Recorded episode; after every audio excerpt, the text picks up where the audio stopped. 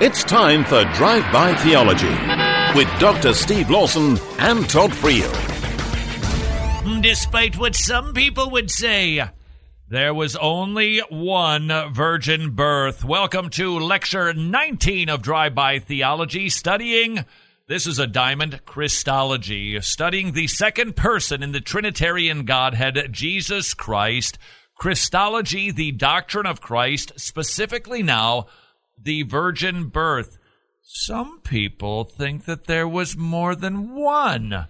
Who are these people? Well, that would be the Roman Catholics who would claim that Mary was also born uh, sinless in order to be able to give birth to a sinless son, the Lord Jesus Christ. Huh.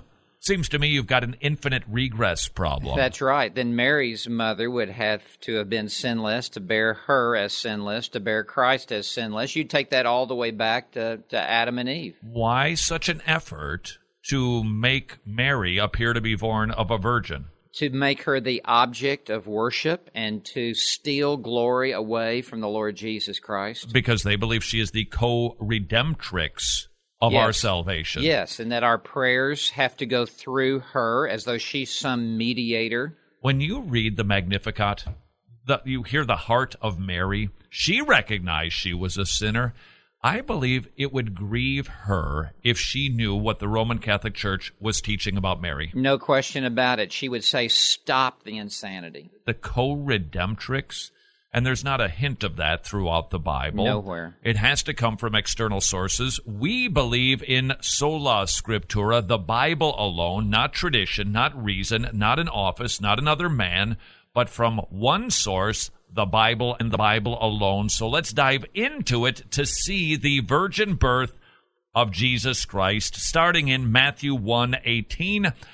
Feels like it's Christmas. Now, the birth of Jesus Christ was as follows. When his mother had been betrothed to Joseph, before they came together, she was found to be with child by the Holy Spirit. Are you comfortable with the term immaculate conception? No, Why not? because it is uh, assigned to Mary that her birth was of such.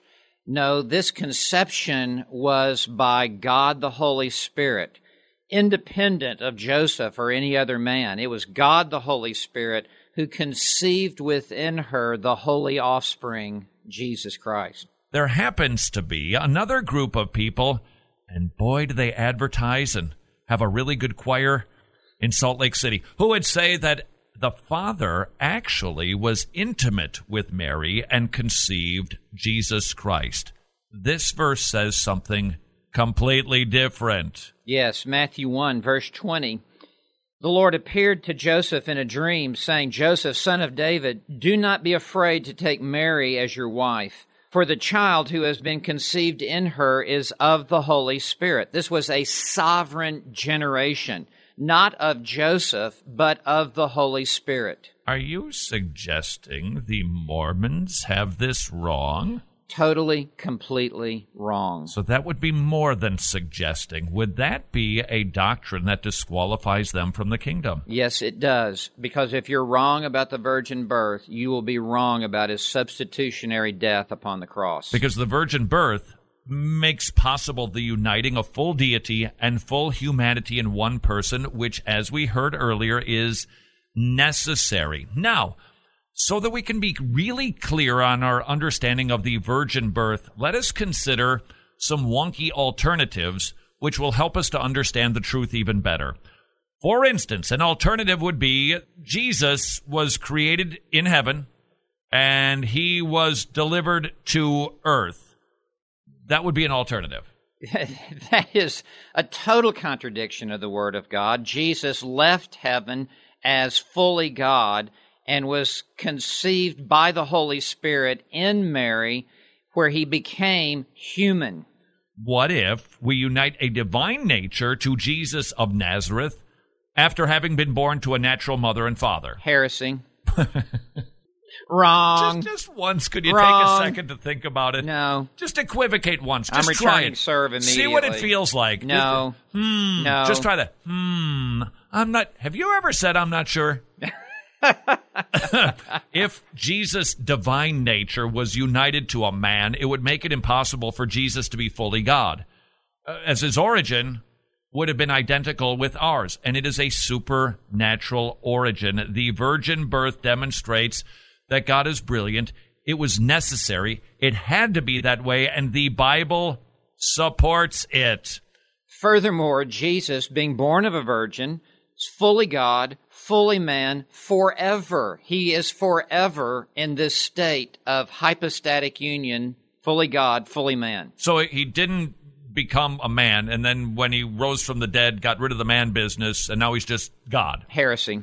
You're doing it again. Fully God, fully man. John 20, 25 through 27. The other disciples were saying to him, we have seen the Lord, but he said to them, Unless I see his hands and the imprint of the nails, and put my finger into the place of the nails, and put my hand into his side, I will not believe. That would be your doubting Thomas, who needed to see the resurrected body, and he did. So Jesus Christ, fully God, still fully man, because he has a human body. Yes. And this is going to be the way it is forever. So he didn't give up his humanity after the resurrection, made very clear in Luke 24 39, Luke 24 41 through 43. And Acts 7 56 said, Behold, I see the heavens opened and the Son of Man standing at the right hand of God. Stephen, right before they stoned him to death, was somehow able to look up to heaven, you know, kind of like Todd Burpo. Actually, not at all like Todd Burpo at all. This was a vision. He didn't get transported there. It's now no heavenly tourism. He saw the Son of Man standing at the right hand of God. So Jesus Christ, when he ascended into heaven, has a physical body. Absolutely. A glorified, resurrected body. Acts 9 5, and he said, Who are you, Lord? This was Paul talking, and Jesus said, I am Jesus whom you are persecuting. Jesus presently has a body, and when he comes back, on Judgment Day, which I don't mind telling you, the more I read the papers, the more I watch the Fox News and breaking alerts. I'm looking forward to this day a lot. Yes, I cannot wait to hear that trumpet sound and the Lord descend from heaven. With his human body. Yes. You got any biblical support for that? Well, I do. Uh, Acts 1, verse 11. At the time of the ascension, two angels appeared and said, Men of Galilee, why do you stand looking up into the sky? This Jesus who has been taken up from you into heaven will come in just the same way as you have watched him go into heaven. Philippians 3, verse 21, we read of Christ who will transform the body of our humble state into conformity with the body of his glory by the exertion of the power that he has, even to subject all things to himself. He is in the body of his glory right now. And when he comes back, he will be in that body, 1 John 3 2. But also, this is one of those flyby verses that you maybe wouldn't pay any attention to. Matthew 26, 29. But I say to you, I will not drink of this fruit of the vine Steve, I did a Greek study that actually in the Greek means Welch's grape juice. from now on until that day when I drink it new with you in my Father's kingdom. Why does this verse point to Jesus having a body forever? Well, you can only drink from the vine. You can only eat food if you have a body. Now, having studied the hypostatic union, the virgin birth, the ontological nature of Jesus Christ, the early church to whom you are connected thought it was important enough to sit down and precisely put onto paper all of these theological points very, very accurately. Would like to share with you now, going back to the Chalcedonian definition of 451. Listen for their precision in writing down Christology. It is as follows. Following then the Holy Fathers, meaning they are standing in unity with the early church fathers. They write, We unite in teaching all men to confess the one and only Son, our Lord Jesus Christ. This self same one, referring to Christ, is perfect, both in deity and in humanness. This self same one is also actually God and actually man with a rational soul, referring to his human soul, and a body.